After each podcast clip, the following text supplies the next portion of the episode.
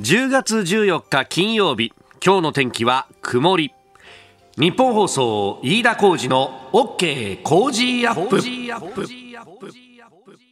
朝6時を過ぎました。おはようございます。ニッポン放送アナウンサーの飯田浩司です。おはようございます。ニッポン放送アナウンサーの新行市佳です。何を笑ってるんだね。ちょっとガサついたなと思ってタイトルコールが。いやおっしゃる通りで大丈夫ですか？いや金曜日ですよ。いやいや何を言ってるんだよ。何言ってもうやけ酒だよこれも。やめてください。そういうこと言わないでくださ鼻も詰まってるよそらい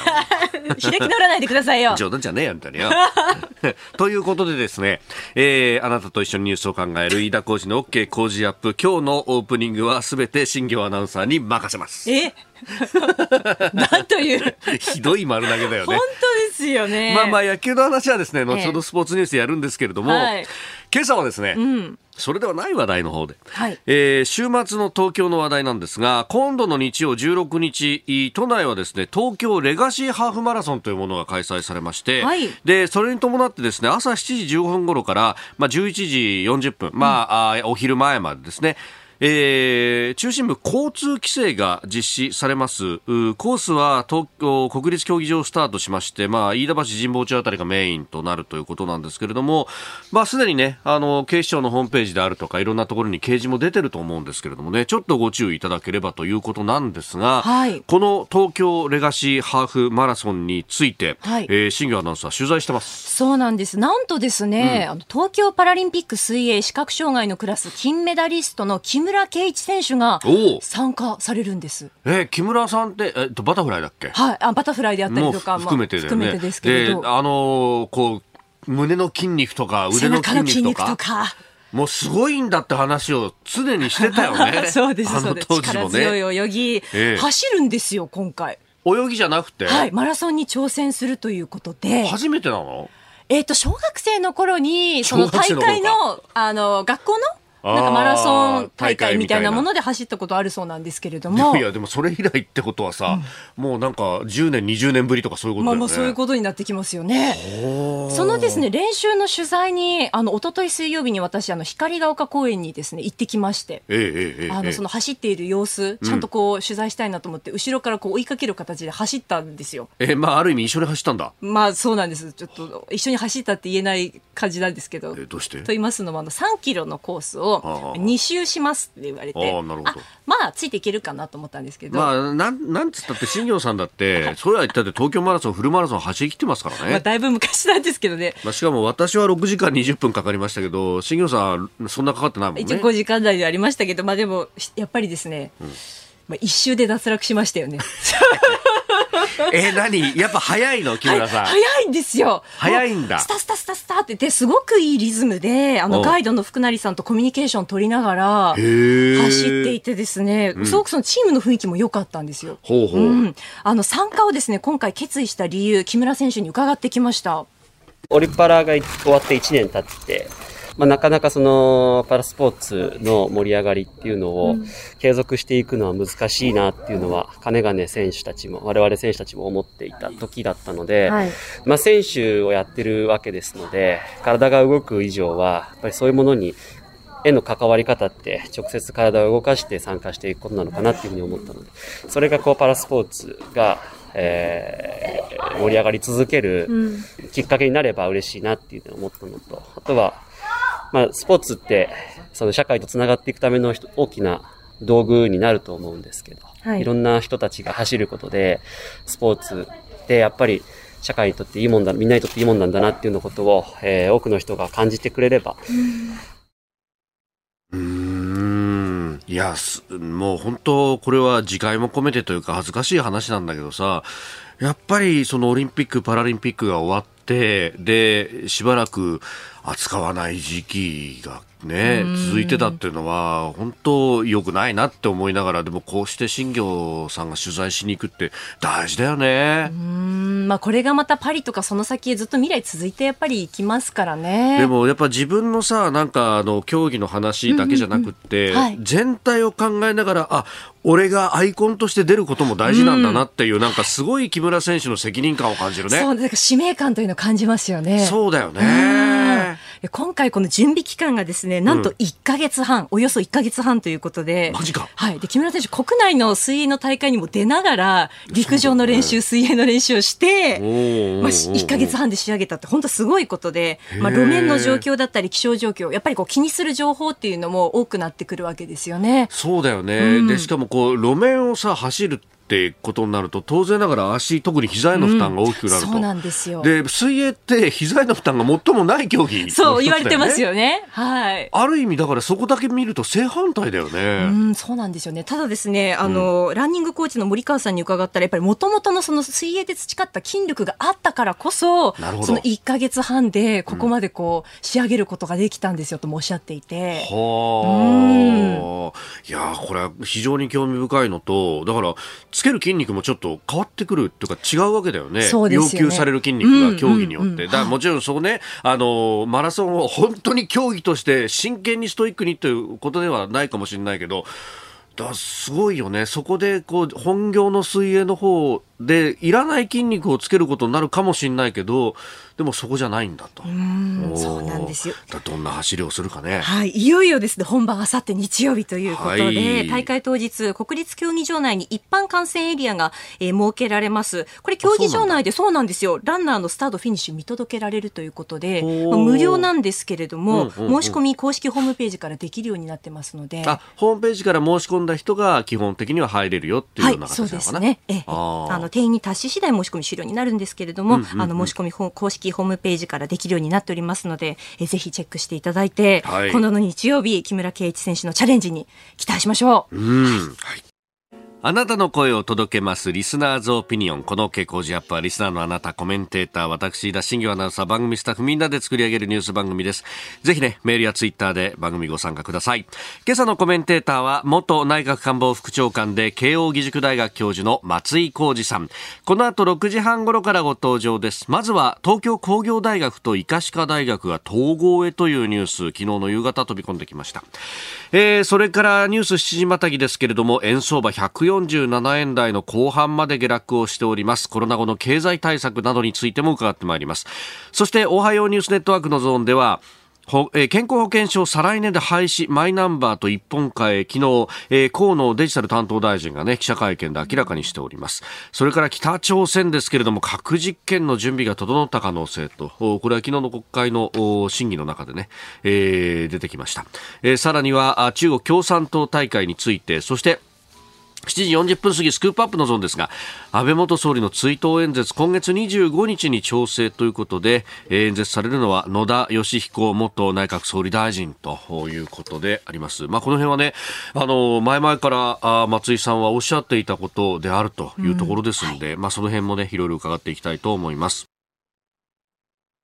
ここが気になるのコーナーです。スタジオ長官各紙が入ってまいりました。えー、今日の、まあ、一面トップはバラバラという感じですね。朝日は現行の保険証24年廃止というマイナンバーカードに統一の話。えー、それから読売新聞はコロナインフル同時流行に対してネット診療を拡充するんだと。で、えー、発熱外来に関しては、えー、高齢者やあお子さんに集中をするという話であります。まあ、あの、この辺については後ほどね、えー、今日のコメンテーター松井浩二さんとまた深めていこうと思っております。えー、さらには毎日新聞32年ぶり一時147円台後半という為替について、読売も円急落147円台後半32年ぶりアメリカの物価高止まりを受けという話であります。えー、日経も147円台後半32年ぶりという一面を出しております。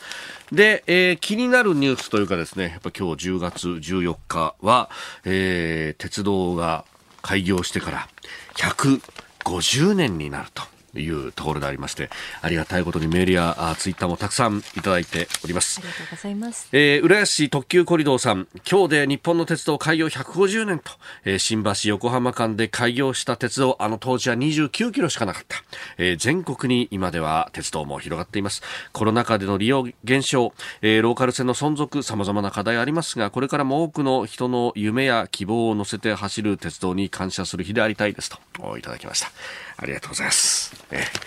いやー本当にね、えーここまで来たぞという感じで、まあ今日は各紙の紙面もね、えーそれがあ結構特集などでやってますけれども、朝日のオピニオン、えー鉄道150年次の軌道はというね、えー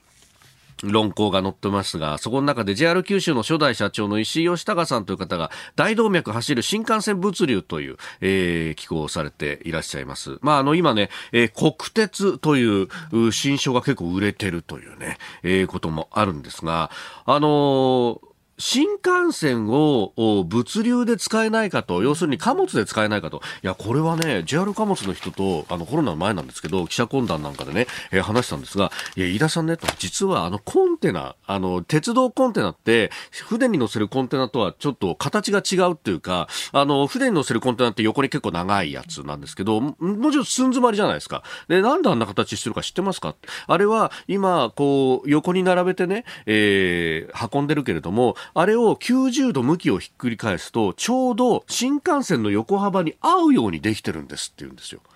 そうなの、実は。で、あの、新幹線で貨物が運べるようにするっていうのが、もともとの計画としてあったんだと。だから、新幹線の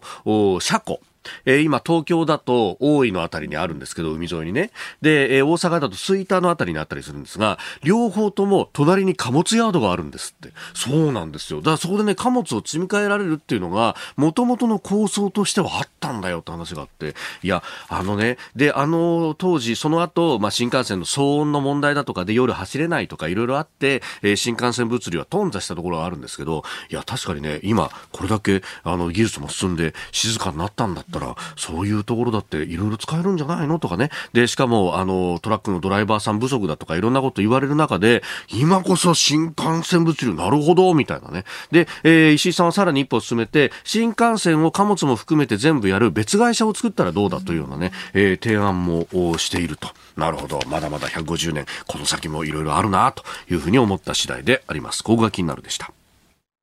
この時間からコメンテーターの方々にご登場いただきます。えー今朝は元内閣官房副長官で慶應義塾大学教授松井浩二さんです。おはようございます。おはようございます。よろしくお願いいたし。ますさああ松井さん、現在は慶応の先生でいらっしゃいますが、この時間はその大学の統合をめぐるニュースですが、昨日入ってきたニュースで、東京工業大学と東京医科歯科大学2つの国立大が、えー2024年度中をめどに統合して、えー単一の新しい大学に移行する方針を固めたと、えーいうことが分かったというところなんですけど、こういう統合とかっていうのは、この先続いていくんですかね？まあですね、まずはあの医学部っていうのは株なんですよね。株。医学部の新設はできないので。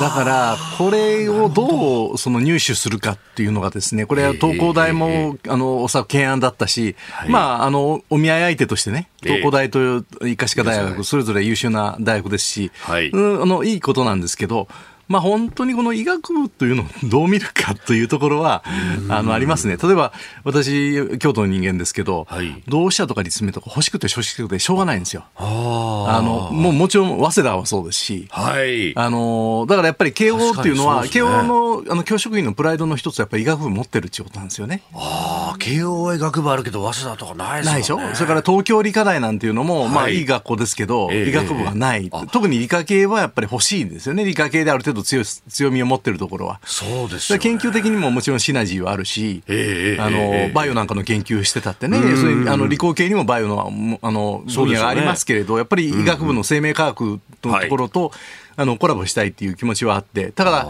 あのやっぱりおお分かりのように医学部っていうのは株だ、なんで株かっていうと、やっぱりここの医医療界がですね、はいあんまり増やして医師医者をこれ以上増やしたくないと。あまあギルドですよね、言ってみれば。ば。まあ、そんな中で医学部の株をどうやって入手するかっていうのは結構、あの、医学部持ってない、特に私立のいい学校なんかもそうですけど、はいあの、すごく争奪戦で、もう合唱連行でいろんなところに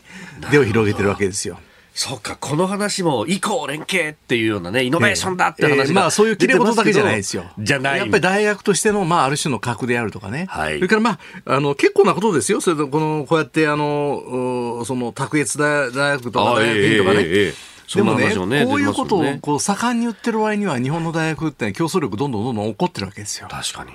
でそれはね、やっぱり基礎体力として、その一時の、まあ、僕らもその責任のある一端に感じるんですけど、やっぱり国立大学法人とか独立行政法人化とか、そういう流れの中で、節約、節約としてきて、でかっこいいこういうこと言うし、また競争的資金をみんなで取ってこいとか言うんだけど、うん、結局、なんか大学のもう教員の人たちに大体話を聞くと、やっぱり基礎研究みたいなものに対してお金が回らない。で、なんか民間の金引っ張ってこいとか言われても、はい。結局、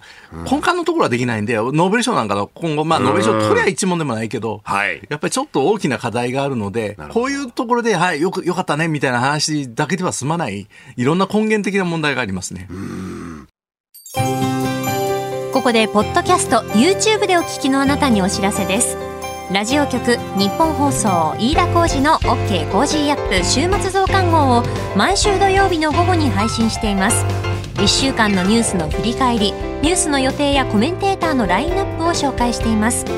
後半には Cozy up コメンテーターがゲストと対談するコーナー。今月はジャーナリストの須田慎一郎さんと麗澤大学准教授で歴史学者のジェイソン・モーガンさんの登場です。日本国憲法の改正をテーマに伺います。週末もぜひチェックしてください。あなたと一緒にニュースを考える飯田浩二の OK 工事アップ。コメンテーターの方々と7時をまたいでニュースを掘り下げてまいります。えー、今朝は元内閣官房副長官で慶応義塾大学教授松井浩二さんです。引き続きよろしくお願いします。よろしくお願いします。えー、まず株と為替の値動きをお伝えしておきます。13日のニューヨーク株式市場ダウ平均株価は前の日と比べ827ドル97セント高い3万飛び38ドル72セントで取引を終えました。ハイテク銘柄中心ナスダック総合指数は232.05ポイント上がって1万飛び649.15でした。一方円相場ですが1ドル147円20銭付近で取引されております。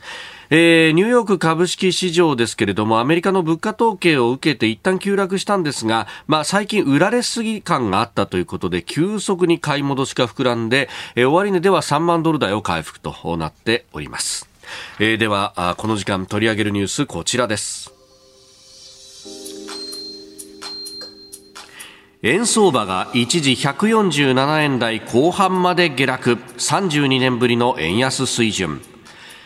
13日のニューヨーク外ニューヨーク外国為替市場ではアメリカの消費者物価指数の伸びが依然として高い水準であったことから円安が加速し円相場は一時1ドル147円台後半まで値下がりし1990年以来およそ32年ぶりの円安水準を更新しております。えー、消費者物価指数はアメリカあ前年同月比と比べて9月の数字が8.2%プラスというところがあったのでというところだそうですけれども、まあ、結構インパクトのある数字ですね。そうですね、まあ、当然あの、アメリカがインフレの懸念がますます高まっているということで、まあ、当然、あの、利上げ傾向が続く。日本はまあ、相変わらず金融緩和続けていて、そこからなかなか自民党の代議士なんかと話しても、なかなか分かってはいるけど、これを、あの引き締めっていう方向になかなかいかないそうすると金利差があって、どうしてもこういう構造が続くんですけど、まあ、私自身はその金融政策の問題もさることながら、はい、やっぱり全体としてこの安い日本っていうのがね、の懸念があって、で、たまたま、この、昨日、おととい、これツイッターなんかでも、あある、あの、落語家の古今的菊之丞さんっていう、あの、師匠がね、なんか、一週間前かなんかに、都内から都内で、郵便出したらね、はい、あの、丸一週間かかっちゃった、都内都内で。えーえーで、これ、昔ね、郵政民営化の議論したときに、この郵便っていうのは効率化すれば、あの、必ず翌日配達ができるみたいなことの議論もあったぐらいなんですね。そうでしたよね。ところがね、やっぱりそういうところが、なんか、ちょっとこう、全体的に働き方改革ってのは当然あるんですが、それから郵便事業なんて本当に効率化だけでは済まないユニバーサルサービスですからね。あの、いろんな問題が背景にはあるんだけど、はい、なんか日本の仕組みが全部こう、不効率で、えー、で、えー、たまたま、あそのツイッター上のやりとりである私の同僚の、まあ、上山真一先生がおっしゃってたんだけど、はい、ちょうど30年ぐらい前のアメリカみたいに日本がすべてなってきてると。いう感じがあってですね、その要するに普通のサービスが普通に提供されるという国ではないんだと。はい。いうようなことになってきてるっていう感じもあって、で、ちょうどこの円相場もね、まあ20年前に戻って、はい、確かにで、ね、日本っていう国自体が非常に効率、例えば僕なんか昔アメリカに少し勉強させてもらった役所からですね、はい、その時なんかは、こう、アメリカのお部屋空港っていうのついたんですけど、シカゴの。こうそうん、あの、車が、あの、機体のそばまで来て、ターミナルまで乗るバスがね、当時はまだそういうのが多くて、はい、でバス乗ってですね、そのターミナルに、こう、車が、あの、飛行機のところから、走路か、あの、タラップで降りて、ええ、で、え、バス乗って、で、ターミナルに着く。着いたら自動ドアがピッと開かないんですよ。そしたらもうアメリカ人の乗客がまあ半分ぐらいいてですね、はい、一斉に We are back! とか言って、ガーとか言って回って、要するに日本日本便でね、はい、要するに成田便で帰ってきた、あ、まあ、このアメリカの、こう、ポンコツのアメリカに帰ってきたぜ、みたいな自虐の笑いがあったんですけど、で、今ね、その感じが日本に戻ってきてるんですよ。日本がむしろ、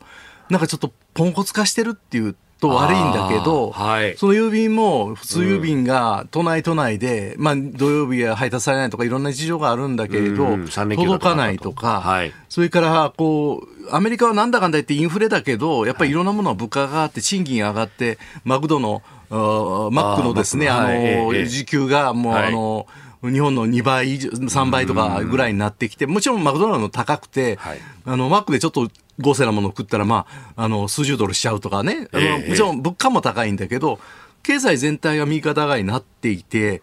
先進国の成熟とか言ってたんだけど、だけど、他の国は物価も上がって賃金も上がってるのに、やっぱこの間、日本が賃金も上がらないっていう状況の中ですごい安い日本になってきていて、はい、で、まあ、それだけだったら悪いことばかりではないんですけど、なんかこう不動産でも何でもですね、例えば京都なんかでそうですけど、大きな不動産ってみんな、どうも外国人の方が買ってるらしい。日本人の人であってもダミーとして後ろにその資金供給してるのは外国人の方だったりするっていう、ちょっとね、こういう全体としての、そのこう日本が安い日本になってきているってでこの円安がますますそうなってで外国人がこれから入ってくるじゃないですか環境界そうするともうとっても安くってでもう会社でもとりあえず買っとこうとか不動産も買っとこうみたいな形になってくるようなそういう基礎的な経済条件をどっかで反転させないとですね、だからあのさっきの大学の医学部の話もそうですけど、はいなんか、あの、改革して、なんかこう、過去だけ先端のなんとかとか言いながら、うん、実は全体として大学は全部基礎研究がおろそかにされて、日本に、あの、いい留学生もだんだん来なくなってきている。まあこれ、でも円安っていうのは、逆に言うと日本に来て安くつくんで、それを反転させてですね、はい、あの、なんかやっぱり日本の経済をもう一回成長させる。うん、で、して、得てしてですね、昨日もちょっと、あの、こうリベラルな人たちがいるようなね、ところに、あの、夜、あの、はい、あの、ご一緒してたんですけど、え皆さんもう日本で成長とか言うとね、ダサいよっていう、これね、特に民主党政権なんかというと、そういう寄付が満ち満ちてたんですけど、はい、でも実を言うと、他の先進国は成熟化していたとしても、はい、いろんな技術のブレイクスルーの局面で、むしろ経済成長に舵をもう一回切り直して、あの、に、日本はなんとなくずっとこう財政支出も含めてですね、我慢我慢で、でもその割には赤字は減ってなくて、で、メス入れるとこはメス入れられずに、伸ばすところ伸ばせられないんで、どんどんこう、こう、以前の化石のような日本が残っていて、はい、かつて80年代とかに僕らが、やっぱアメリカダメだよね、こんな故障ばっかりしてとか、あの、自動車の、このドアの中からなんか音がするって言ったら、あの、コーラの缶が出てくるとかね。はい。で、アメリカ人もそういうアメリカ病みたいなんで、かつてはイギリス病みたいなって、だけど、えー、イギリスとかアメリカがなんだかんだ言いながらすると復権している状況の中で、やっぱりずっとこの大学ランキング2、3日前に出ましたよね。やっぱり、オックスフォードが1位って、2位がハーバードってこう、英米系が全部こう上を独占していて、もう中国があのベスト100の中に 7, 7校とか入って、日本は東大も落ちてるけど2校しか入ってなくて、韓国が3校入ってる。でこういうね、全体にこう縮んでいるという状況を、為替のあの数字もその反映かもしれないんだけど、今ちょっと購買力陛下がどれぐらいになってるか分かんないですけど、ちょっとそこに目をつけないと、単に金融政策だけの問題ではないように思いますね。7時またぎの前半の部分で、えー、まあ円安が進んでいるよというところから、その、おまあ90年代からバブル崩壊以来のお宿話だと思いますけれども、成長しない日本という話がありました。で、僕なんかも氷河期世代で、で、新業アナウンサーはさらにその先のね、えー、リーマンショックの直後に就職活動したという世代であります。本当成長する日本を知らないっていうところで、で、なんか、そのね、もう成長しなくていいんだとか、あの、生活の質の部分だとかっていう話、ガキの頃からよく聞いてたんですけど、結局でもその部分で俺たち割り食ってきたなっていう、成長しないで良いのかっていうと、その辺ね、経済政策とかでこう、起爆させなきゃいけないよなと思うところもあるんですが。いや、おっしゃる通りでね。あのー飯田さんの顔見てるとね、はい、なんか、すごい同世代感があって、あの、そうなんです昭和のおじさんと話してるような顔、まあ、新庄さんは若いから、こっち見て、あの話をしないいや、一つ間違うと昭和のおじさんの解雇団になっちゃうんだけど、あの、さっきもちょっと、あの、CM 中に話してたんですけど、はい、例えば、あの、先週お出になられた細谷先生、えー、あの、えー、慶応大学の学部は違いますけど、同僚なんですけど、やっぱりそう、あの、ゼミ生とかと接しててもね、すごくなんか装飾系になってるんですよ。なんかみんな黙ってスマホ見てて、ゼミの飲みなんかでも、えー、で先生来るとわっとちょっと話すんだけど、話が続かないんだよ、ね、あの、好きは好きなんですけど、うん、なんか全体的になんかそういうこう、飲んでパッとたたまにパーってやろうとかいう元気が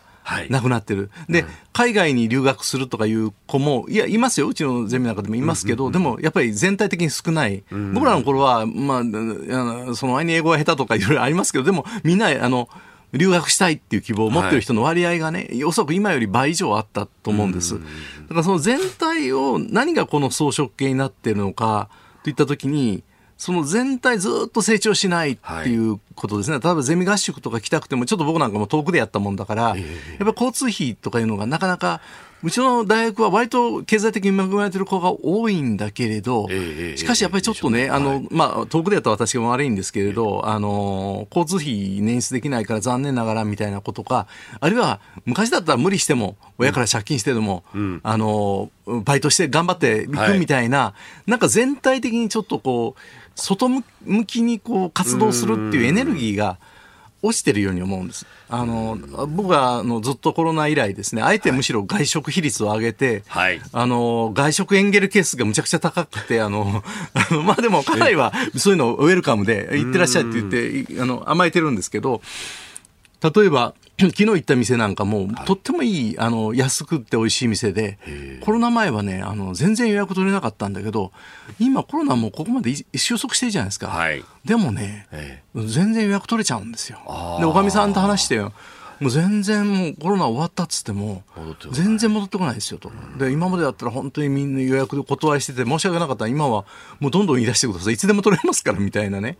で、それやっぱりね、背景としてやっぱりライフスタイルとか価値観が、はい、ますますなんか、ある意味での成熟化？その、時々左派の人なんかもう脱成長、はい、さっきおっしゃったように、えーえー、そういう、ね、そういう感じにね、なんかなって、でも本当は若い人たちなんかは、もっとこう積極的に世の中に出てですね、うん、あの、うん、あの、書を捨てて街に出ようって言った人がいましたけど、あの、それはすごく大事なことだと思うんだけど、なんとなくこのスマホでの世界でいろんな情報も取れちゃうし、知った気になれるし、うん、そんなところでなんか飲み屋なんか行ってもなんとかみたいな感じになってきてるのは、いや、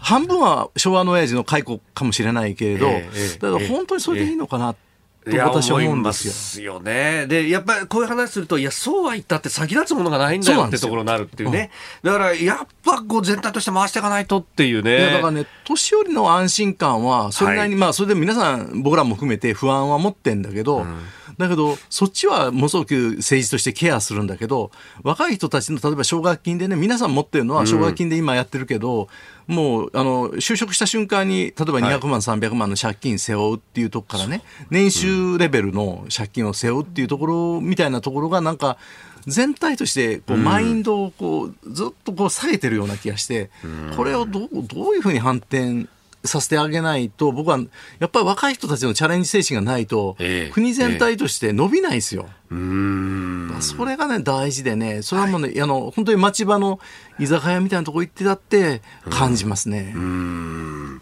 だからね、経済政策って本当大事だよなっていうね。いうことになりますが、えー、まずはあこの円安の話からね、えー、社会の空気についてもお話をいただきましたおはようニュースネットワーク。取り上げるニュースはこちらです。健康保険証が再来年で廃止マイナンバーカードと一本化へ。デジタル社会を新しく作っていくための、えー、まあ、マイナンバーカードはいわばパスポートのような役割を果たすことに、えー、なるわけですが、まずマイナンバーカードと健康保険証の一体化に向けた取り組みにつきまして、2024年度秋に、えー、現在の健康保険証の廃止を目指す。政府は現在使われている健康保険証を2年後の2024年の秋に廃止しマイナンバーカードへ一体化した形に切り替えると発表しました。また運転免許証との一体化の時期についても当初予定していた2024年度末から前倒しする方針も示しております。えー、これ賛否いろいろメールやツイッターでもいただいております、えー、流山のどすこい大将さんは住民票にしてもコンビニで受け取れて楽になりましたと、えー、スマホで早く使えるようになればいいなというご意見もあれば。一方で八王子の高子さん、えー、私の母は95歳なんですけれども、えー、認知症ありませんが歩行能力3メーター程度です。マイナカード申請して受け取りに来るようお知らせを受けたんですが受け取りに行けないんですよと、えー、都内の某自自治体に、えー、娘が代理で取りに行けないか問い合わせたところ、えー、不可だと。えー、新商者手帳を持って受け取れない事情を証明できれば代理可だということなんですけれどもどうしても来れないんだったら写真付きの免許証がないか ですって。95歳持ってるはずないじゃないですかと。それでそれなら受け取れないから行かないと言ったら受け取り拒否の手続きのために本人が来てくださいってどういうことですかっていう。いやこの受け取りの部分が結構ハードルになってるって話もね聞いたりしますそうかもしれませんね、えー、まあ、だからある種の切り替えということで、はい、まあ、健康保険証なんかの切り替えっていうのはもうある種もう一方的にやっちゃうわけですね。はい。まあだからそう受け取りの問題はどっかにあるんですが、他方で、あの、はい、やっぱりどうしてもそういうこう従来のものをそのままの方が楽ですから、あの守りたいという気持ちがみんなある。自分だってさ面倒くさいなと思う思う部分はあるけれど、ええ、だけどやっぱりこれはね、あの本当にデジタル社会もそうだし、うん、それからあの医療費をね、やっぱり適正化するためにもね、はい、あのやっぱりやらないかんと思います、うん、やらないかんと思うし、それを河野太郎さんがあの合理主義者ですから、はい、スパッてやってるのは、まあ、心地よい部分もあるが、えーあの、これまあまた閣議決定とかいう話ですが、まあ僕は行政がどんどん閣議決定でやれるものをやったらいいとは思いますが、うん。やっぱりちゃんと国民に説明しなければいけないし、うんはい、立法府で議論すべきですよ、これはね。だから、あの、ちょっと気になるのは、そういうこう、今回、例えば、あの、もう終わったことですけど、国葬とかね、はい、あの、後で話があるかもしれない追悼演説の話もそうなんだけど、どうもなんかこう、一つにはその野党の姿勢があるから与党はますますそうなってる。要するに、事前に野党に説明するとか、はい、なんとなく与野党間でこれが次の課題で政権としてはこれやりたいと、いろいろ論争あるかもしれないけど、それは国会で議論するよっていうところが、うん、あの、むしろね、昭和の時代の55年体制の時の方が、はい、何でも反対の社会党だったけれど、ええでもなんか事前のこなしはあったような気がするんですよ。でね、なんか最近それがなくて、はいすごく唐突にドンってやると。で、あの、別にやるという方向性は僕はいいと思うんだけど、やり方としてきちんと議論してくれよと。で、国民の前で議論した姿を見せて、それは次の選挙の投票材料にしてちゃんと提示するっていう国会の機能がどうもないがしろにされていてこう岸田さんってこう聞く力とか言う割には、はい、事前に説明とかあんまりしない、うん、まあ、それは逆に言うと野党は説明したってお前ら反対するじゃないかと、あだそこがね、噛み合ってないので、ちゃんとねこういある、ある日突然新聞に発表してこうしますっていうだけじゃなくて、はい、国会でちゃんと提案して、党首討論とかね、全然やってないじゃないですか。やってないですね。岸田さんだったから一回もやってないじゃないですか。やってないですね。もう1年経ちますけどね。これ本当に国民生活に密着する話ですよ。これ、うん、免許証どうすんだ、うん、健康保険証どうすんだ、うん、マイナーカードどうするんだって。これ確定申告とかね、いろんなところに関わってきますするわけです。その社会のシステム、インフラですから、僕はやるべきだと思いますが、はい、ちゃんと国会で議論してほしいし、うん、今みたいな声も、当然野党はそういうことを、吸い上げてきますよね。吸い上げて、そ反論するわけでしょうし、うん、それをもうちょっと国会でやらなきゃですね、うん、ダメなんじゃないかな。そこが、もうこれ岸田さんね、これ河野さんあたりにそれをやらせてね、はい、まあ本当は一番本質的に言うと、総務大臣とか、あるいは厚生労働大臣とかが、うん、あの、きちんと言わなきゃいかんだけど、デジタルの問題というよりは、国としてのあのどういう政策を国民との関係でどういうこう窓口っていうあの持つか。あとは例えば金融口座をね、それこそずっとコロナの時に言われていた、他の国では翌日に交付金っていうのは口座に入るのに日本は入らない、うん、ここもやっぱり金融という意味では遮断してるわけですね、うん、で今回医療という金融とか医療っていうのはやっぱり個人情報とものすごく関わりますから、はい、抵抗感もあるんだけどやっぱりある種効率化してそれで過剰診療なんかをこう圧縮していかないと若い人たちにお金が回っていかないから、それは僕はやるんだけどやるちょっと手続き論が横着しすぎ結局ね、僕はやっぱり改革が遅れると若い人たちが損するっていう、はい、その若い人たちをいかに元気づけるかっていうことを考えないと、日本はもう持たないと思いますよ。だから、こうまあ、お年寄りでなかなか取りに行けないという、そそこは尊重して、どういう工夫するか、はいそうですね、やらなきゃいけいけないけど、うん、じゃあだからといって、ずっと紙のあの健康保険証でいいのかっていうと、うん、僕は一周回って、その全部そのあの運転免許証も健康保険証もマイナンバーが統合するっていう方向で、きちんと議論をしてね、うん、国民にそういう周知徹底して、あの申し訳ないけど、これはお願いするけど、行政としてもこういう工夫するから、あのちょっと5年後、10年後考えて、こういうのは必要なんだという説明をね、しなければ、再来年やりますっていうだけじゃなくて、ね、なんでそれが必要なのか、日本がどこが遅れてるのかっていうことを、もうちょっと丁寧に説明する必要があると思いますよ。日本って国はこうやっていくんだよっていう全体像を示しながら、でも取り残さないためにどうするかって、この交付の話も、結局これって最終的には、あの市区町村の事務になると、そうです。ね、マイナンバーそのものは国の事業なんだけど、ええ、で市区町村であのマンパワーも足りないし、お金も足らないし、え、だから土日はあの閉めちゃうんですみたいなのがこう、自治体によってバラバラになっちゃうとかっていうのが出てきちゃって、でそれは国はあの地地方の事務だから知らないですみたいな、いや、そんな冷たいことないだろうって話ですよね。だからね、もう最近、地方文献って言わないんですけど、ほとんどあの、流行り言葉になってないんですよ。それは何かっていうと、ちょっと地方のことは地方に行って、コロナでね、なんかちぐはぐになってるのが明らかになってるんですよ。もう自治体の人たちも何でも分権してくれっていうよりは、もっと合理的なシステムにしてくれで、国がポーンと根回しなしに言って、結局全部幸せは俺たちだっていうのがものすごく不満があって、すごいすれ違いですよ、むしろそうだとしたら自治体が閉庁したって、システムとして回るものを組んであげなきゃいけない。今の情報システムって全部タコツボでね、各自治体ごとに、例えば県と市がバラバラの情報システム持ってるとかね、国も全部縦割りで、特許は国税は、年金はって別の情報システム持ってるって、それ統合していくことによって、全部の行政サービスの質を上げるんだとか、で、職員の負担とか超過勤務とか、そういうものはなくして効率化するんだって、そのためにこれが必要なんですよっていうことを、ちゃんと説明しなければいけないし、まあ、後でまた機会があれば話をするけど、若者がもっと効率的に、うん、あの効率的効率という言葉だけじゃなくてもっと前向きに将来に向けて動けるようなね、はい、なんか政策パッケージを考えなきゃいかんで、うん、本当はねこれ野党がやらなきゃいかんですよ。与党はどうしてもねあの今まで従来の高齢者の人たちとか、はい、既得権益者のあれを背負うのが与党の宿話なんですよ。だけど野党はねそういうものに縛られないんだから、むしろ若い人たちとか将来の世代のためにこういう新しい仕組みを作りましょうよって野党が言わなきゃいかんのは、うん、まあ大体野党がね、むしろ、こうなんか言うと、いやいや、それはおかしいとか言って、はい、今みたいな話を、こう、背負って野党が反対するっていう構造じゃなくて、うん、野党がもっと、本当に次の世代のためにこういうことをやろうこういう改革をやろうよと。で、当面しんどい、その、お年寄りに対してはどういうケアをするのかみたいなことを示すチャンスなんで、僕は、長妻さんってね、意外と立憲民主党の中で勝ってんですよ。今の政調会長。ええ。だからあの人はね、本当はそういうことを僕は議論してほしいし、まあ、立憲民主もね、僕はもうちょっとずっと立憲民主のやり方に対して不満はあるんだけど、はい、でも言っててもしょうがなくて、彼らの中からもうちょっとこう、今の自民党に足りない部分を出さないと、うん競争が起こらないんですよ。だから横着になるんですよ。ああ、だから閣議決定一発でいいだろ？みたいなそうそうそう。だからこれでやりますから。だって必要ですから、みたいな。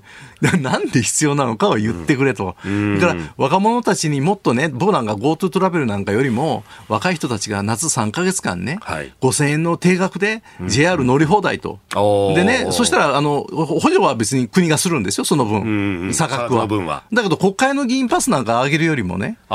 の、若い人たちが、もう積極的に日本本中回ってくれと、過疎地でもどこでも。旅行してくれと、バックパック背負ってでも何でもいいから、ということを支援してあげた方が、それは、ひいては観光の振興にもなるし。そうですよね。で、それで勝手に SNS に上げてくれたら、ここいいじゃんってなるかもしれないし。そうですよ。だからそういうでね、さっきの、みんなスマホ見てね、はい、ゼミのコンパもなんか出るのもどうかなとか言うと、別にゼミのコンパ出なくてもいいけど、お前ら地方回ってくれよと。いろんな人たちがいると街をね、回ってくれよって、そういうことにお金つぎ込んで、うちは実家が旅館だから言いますけど、別に旅館にね、もう補助でね、GoTo トラベルとかやるよりね、はい、若い人たちがもっと、まあ別にあの気持ちが若ければ年寄りでもいいですよ。はい、あのもっとね、動く、もう一回動こうよっていう、うそういうことを支援するような政策をね、本当は野党はそういうこと言うべきなんですよ。野党は別に今の観光協会から献金もらってるわけでもないでしょうから。えー、しがらみもないから。そう、だけど若者にこういうことを我々はやるよっていう。うというふうに思いますけど、前向きに。えー、はい。ありがとうございま した。おはようニュースネットワークでした。さあ、そして来週10月17日からの1週間の工事特別企画です。題して、政治経済安全保障工事ダブルコメンテーターウィークご好評にお答えして、今回も毎日コメンテーターがお二人ダブルで6時台前半から生登場であります。臨時国会から国内政局、物価高からエネルギー問題、中国、ロシア、北朝鮮の暴走などなど、この1週間で全て語り尽くします。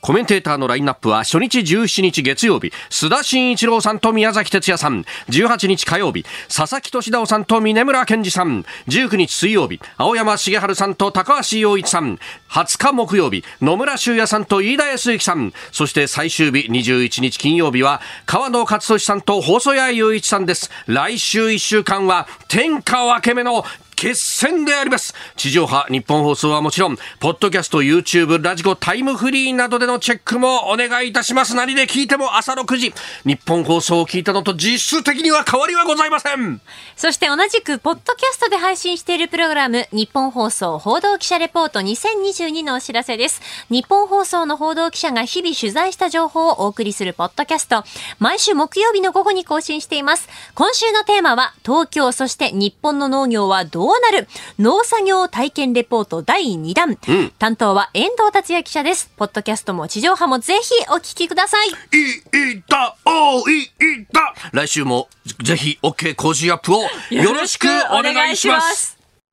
続いて教えてニュースキーワードです。中国共産党大会中国ではあさって16日に5年に一度の中国共産党大会が開幕し習近平総書記国家主席の3期目入りが確実視されています。2002年の江沢民総書記以後党指導部は党大会で党の最優先課題は経済発展だと確認してきましたが3期目入りが確実視されている習氏はこうした文言を外し代わりに発展と安全保障のバランスを取るよう求めるスローガンを支持しそうだとアナリストらは見ているそうです。あの昨日毎日新聞の米村浩一さん、えー、中国総局長と電話をつないだときにまさにこの安全保障の部分というのを重視してるんだというようなお話もありましたこれ中国がどう動いてくるかっていうのは日本にとっても喫緊の課題になりますよね。いや、本当にこれはそうでね、あの、さっき日本がちょっと縮んでるっていう話をしましたけどね、はい、まあ、やっぱり中国、この20年間ぐらい、若い人たちは今の中国を普通に当たり前と思ってるかもしれませんけど、はい、まあ、本当に20年前とか、えー、もう僕らから見ると、一昔、二昔前のことで言うと、はいまあ、中国っていうのはやっぱりあの正直言って先進国はあんまり相手にしてなかったわけですね、まあ、中国、はい、所詮中国だからってちょっと過剰に考えるなみたいなことをあの少し前までは言ってました、例えば国際交渉の枠組みなんかでもね、中国っていうのはまあ非常にレートカマーでですね、はい、ところがやっぱりもう、やっぱりすべてにわたってのプレゼンスが大きくなって、はい、まあ、軍事力が一番典型的にと、まあ、例えば日中のあのもう完全にある時点で拮抗して、ぶわっと抜かれたらもう大きく水を開けられてしまってですね、はい、だからもうちょっと二つ、正解っていうのはまあ30年ぐらい前の常識で話してることが多いんですけど、あの、全体の意識を変えていかないとどうしようもないですね。だから GDP 比の2%の議論もそうですけど、まあ2%とかいう数字というよりも、いかにこういう巨大な国で、ある種、こう、アメリカですらこう置いていかれそうな、はい、そういう覇権国があって、しかも長期化している政権がね、で、あの、非常にある種ののあの求心力がまだ高い。ないという状況でですね、一時自民党のあの若手なんかがですね、まあ、中国がこういうふうに非常にこうスピードアップする政府体制ね、あの集権的に、しかしも早く物事を決められる、だからあのもう日本も二大政党制みたいなことを言わずに、いかに強いあの自民党政権を作りで、そこの中で強い官邸を作って、意思決定を早くして大胆にやるんだっていう話をしておられて、半分正しいと思いますね。やっぱりそういうふうにしていかないと、なんかぐちゃぐちゃぐちゃぐちゃ国内でゆっくり議論してるんでは追いつかない。で他方でですね、やっぱりそのじゃあ強い政権を作ればいいかというと、僕はずっと持論なんですけど、きちんと競争して、きちんと政策を磨き合うような国を作っていかないとですね、ますます置いていかれると思いますね。うん、だから、河野太郎さんって僕はすごく評価するとこも多いけど、はい、あの、イージス・手話をこう、やめるっていう話をね、ああいうのがね、表でね、やめるっていうふうに言っちゃって、うんうん、やめるのはひょっとしたら河野さんの行革精神から言うと正しいのかもしれないですよ。だけど、はい、やめるって言ったら穴が開くっていうことを世間にし、示すわけですよ。はい、でそう要するに中国とか北朝鮮みたいな国が隣国にあって、うん、ある種の価値観が違う国があるっていうことを意識して本当に日本の守りもそうだし経済の成長のあり方もそうだけどちょっと発想を変えていかないと、ますます大変なことになるなと思いますね。うん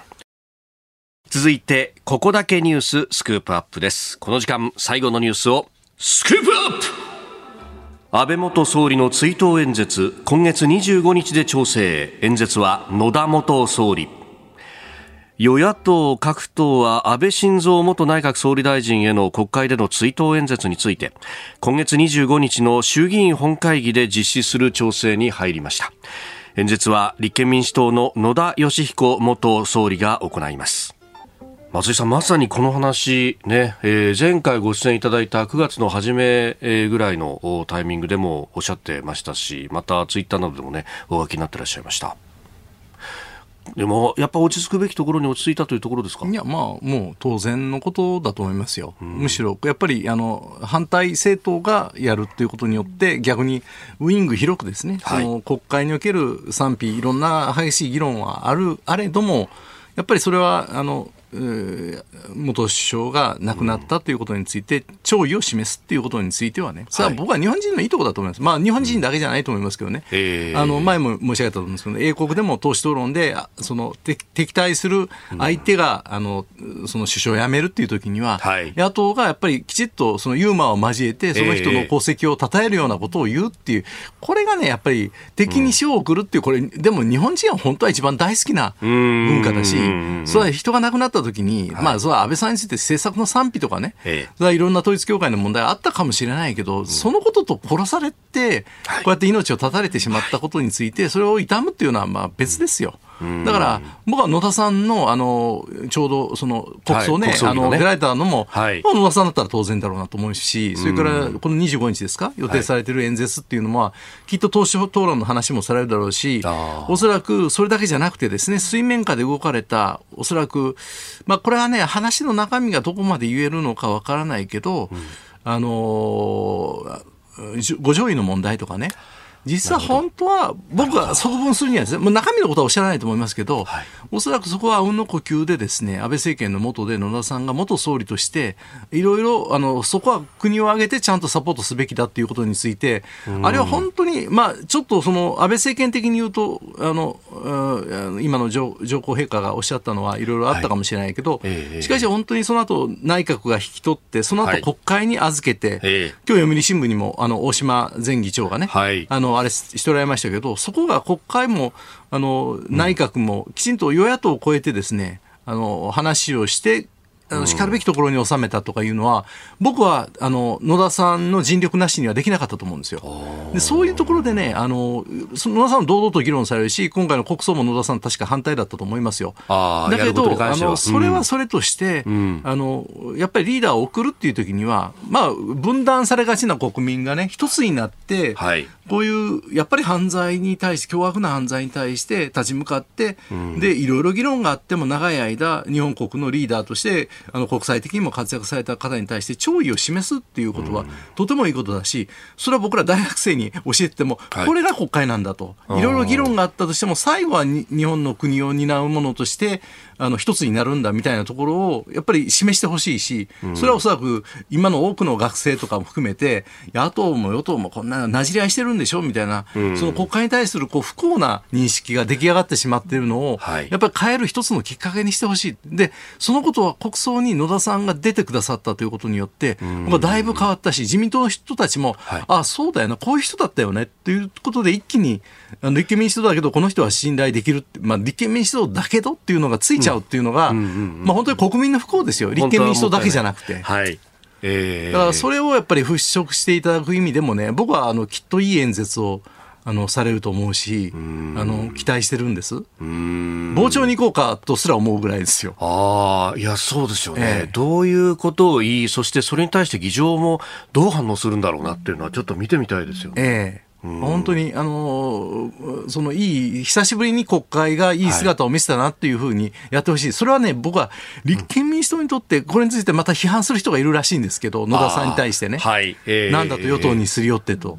だけど、そうじゃないっていうことをね、立憲民主党の人たちにも示してほしいですよね。うん、やっぱあの選挙中に、そして演説中にっていうのは、まさにその言論の自由であったりとか、ええ。日本の根幹を揺るがすことが起こった、それに対して立法府が全体としてどう対応するんだっていうのがまさに問われてますよね、この今回、追悼演説をどうやるんだ、誰がやるんだ。そうなんです。それで、やっぱり野田さんが意味軸もおっしゃってるようにね、やっぱり総理大臣って僕らもそばに仕えて、僕らの政権うまくいかなかったけど、あの、だけどね、あの、大変な仕事なんですよ。その大変な仕事をみんながね、あの、はいなんかこう、軽蔑するようなあの風潮が若干ある。ええこれは良くないことですよ。やっぱりそんな、こんな大変な仕事をややってるのはいろいろあったとしても、最低限の経緯、それは大変だったよねっていう総理、長年お疲れ様でしたよねって、そそういうことが、あの、党派を関わらず、はい。あの、言えるような国にしていかないと、要するええ。にパブリックに使えるっていうことは、はい。い、ろんな個人的なことを全部犠牲にして使えるっていうことなんですね。ええ。要するにミサイルが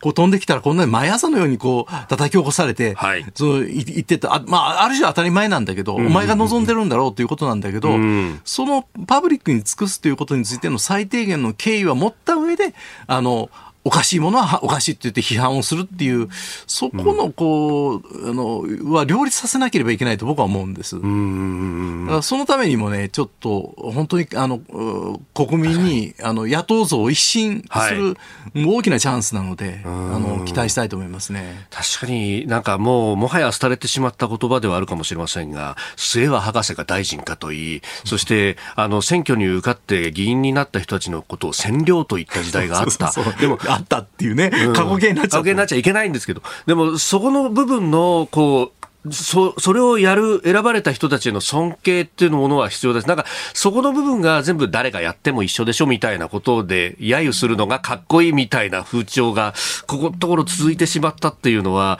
ちょっと違うのかなっていう。そうですよ。だから私はそれは、まあ一義的にはいつも思うんですけど、はい。やっぱりちょっと野党が、あの、政権も担ったのに、なんか政権に対する恨みっていうか、ルサンチマンみたいな感情が強すぎるっていうのが、引き金だと思いますけど、やっぱり与党像も、あの、えーちょっと従来の懐の深さみたいなことがなく,、はい。なくなってた。でも、今回それを自民党の方々が取り戻されて、やっぱりむしろ敵に塩を送るというか、敵から塩をも送ってもらうっていうことの大切さに自民党の方々が気づかれて、で、若干ね、あの、泉さんもやや言葉足らずで、はい。あの、それに対して批判的なことも言ったけど、でも、僕が知ってるのは泉健太という人は、それは、あの、本当は、あれは評価していて、ご遺族のお意向があるんならって言って、ポジティブに受け止めたんだけど、はい。でも、どうしてもマスコミも含めて、ええ。泉健太はそれに対して批判をしてるっていう、レッテル貼りをしちゃうっていう、まあ、これメディアのあり方も含めてね。あの、ちょっとこう、対立を煽るっていうか、はい対立と分断みたいなものに終始するような国会像を改める一つの機会にしてほしいと思いますね。うんあの所信表明に対する、ね、代表質問で泉さんは、まあ、議長に対しての質問があってっていろいろ注意があってってところですけどあれもなんか内幕が出てきましたけど泉さんは本当に最後の最後まで迷ってそして本当やりたくないなっていう気持ちもあったけどっていうようなのが出てきたりなんかしてて彼ね、うんちょっと、いろんなところに遠慮しすぎ。いい人なんですか？あ、いい人。いい人で、例えば党内でもっと激しく言えとか言われてる人間に対してどういうふうに説明して何を自分がやるべきかって、すごい迷ってる感じがするんで、だからまあ、でも立憲民主党もひどくてね、健太をも持ち上げたんならね、みんなでサポートしてやれよと。健太、泉健太。あ、ごめんなさい、つい昔のね、うんいやいやいや。あの仲間なんで、ね京都で同じ彼はいつもねあの自分のことを健太って呼んでくれって言って、中学生とか高校生とか街歩いてると、こう、おい健太健太って呼んでくれって言って、おう健太、おうとか言って、そういういいナイスガイなんですよ。もう万年青年みたいな男でね。だから逆に言うと今でもね、なんかちょっとしたことでも、党内でこんなこと言ったら、まあ、こうまずいかなとか、もうなんか、あの、岡田代表、泉健太、あの、うん幹事長みたいなみたいなね。逆じゃないと一つ間違うとそういう感じになってしまってるので、あの、まあ、あの、自信持ってやってほしいし、本当は野田さんあたりがね、もうちょっとそれを、あの、泉健太さんを励ましてあげてほしいと思います。別に、あの、立憲民主党の肩持ってるわけじゃないですよ。あの、まあ、全体としてのあるべき像ですよね。そう。で、立憲民主党がちゃんとしたね、批判とちゃんとした論争をすればいいんですよ。あの、ひ人の桁振りばっかりせずにね、堂々とやればいいんですよ。で、自信持ってやればいいんだけど、ちょっとまだそれが、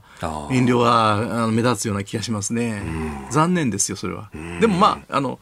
この追悼演説は是正されるでしょう。これをきっかけにね。はいそう、そう願いたいですね。うん。だから自民党ももうちょっとピリッとしてほしいと思いますよ。そうなるとね。うん、あのやっぱりちょっと岸田さん横着っていうか、はい気持ちはわかるんだけど、ええ今回のマイナカードカードの問題もね、これも新聞事例が、みたいなものがリークがあって、ええで、なんとなく空気作って、もう発表して、えー、閣議決定ですみたいな、おいおいおいって話になっうん、ちゃう。だからそれは、あのいいことはあの果断にやればいいんですけど、はいだけど、それとちょっと横着さっていうかな。あのもうちょっと与野党できちんと議論しようしようよと、いや別に何でも法律にする必要ないんですよ、だけど、大切なことは例えばあの与野党党首会談を呼びかけて、これ、協力してくれないかと、もともと民主党政権の時にこれ言ってた話だよねと。あーマイナンバーに関してもね。そうですよ、ええだって僕らの最初の鳩山政権の時にはい、この議論を始めたんですよ。うーん。なので、それはみんな実は知ってる人は知ってるんだけど、はい知らない人は知らない、あるいは知らなかったふうにするっていう、内閣人事局なんか僕が言い出したのに。あんなの諸悪の根源だって言って民主党系の人たちが言うとかね。はいでそうじゃないあ、あなた方が言った話でもあるし、それを自分たち受け継いで、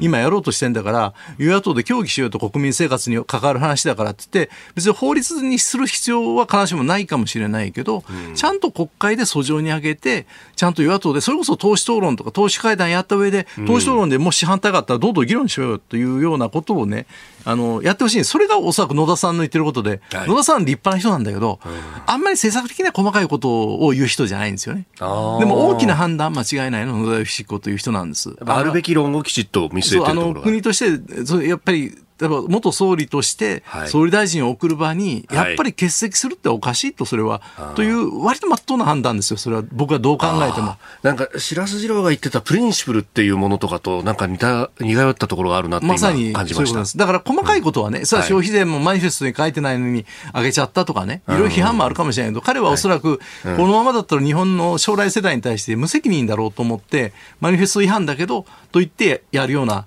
ところはあるんですよ。だから非常にこう、まっとうなところだけは貫く。ただ、あの、細かい説明もできるとかそういう人ではないんですけど、あこういう幹みたいなものを示すときには、やっぱり非常に優れたリーダーの資質をお持ちだと思うんで、だからそういう部分をね、あの与野党ともに、はいあのうまく活用して、あの国会のこの嫌な雰囲気をね、はい反転させてほしいと思いますよ。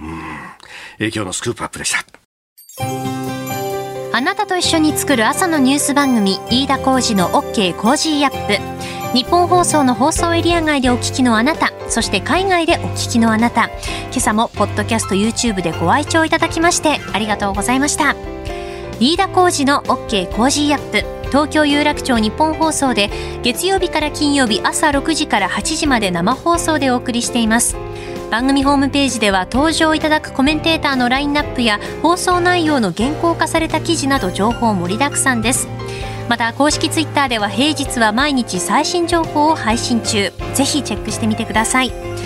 そしてもう一つ飯田浩二アナウンサーが「夕刊富士」で毎週火曜日に連載中。飯田浩二の「そこまで言うか」こちらもぜひご覧になってください。忙しい朝そして移動中ニュースを少し深く知りたい時ぜひ AM、FM、ラジコはもちろん日本放送のポッドキャスト YouTube でお楽しみください。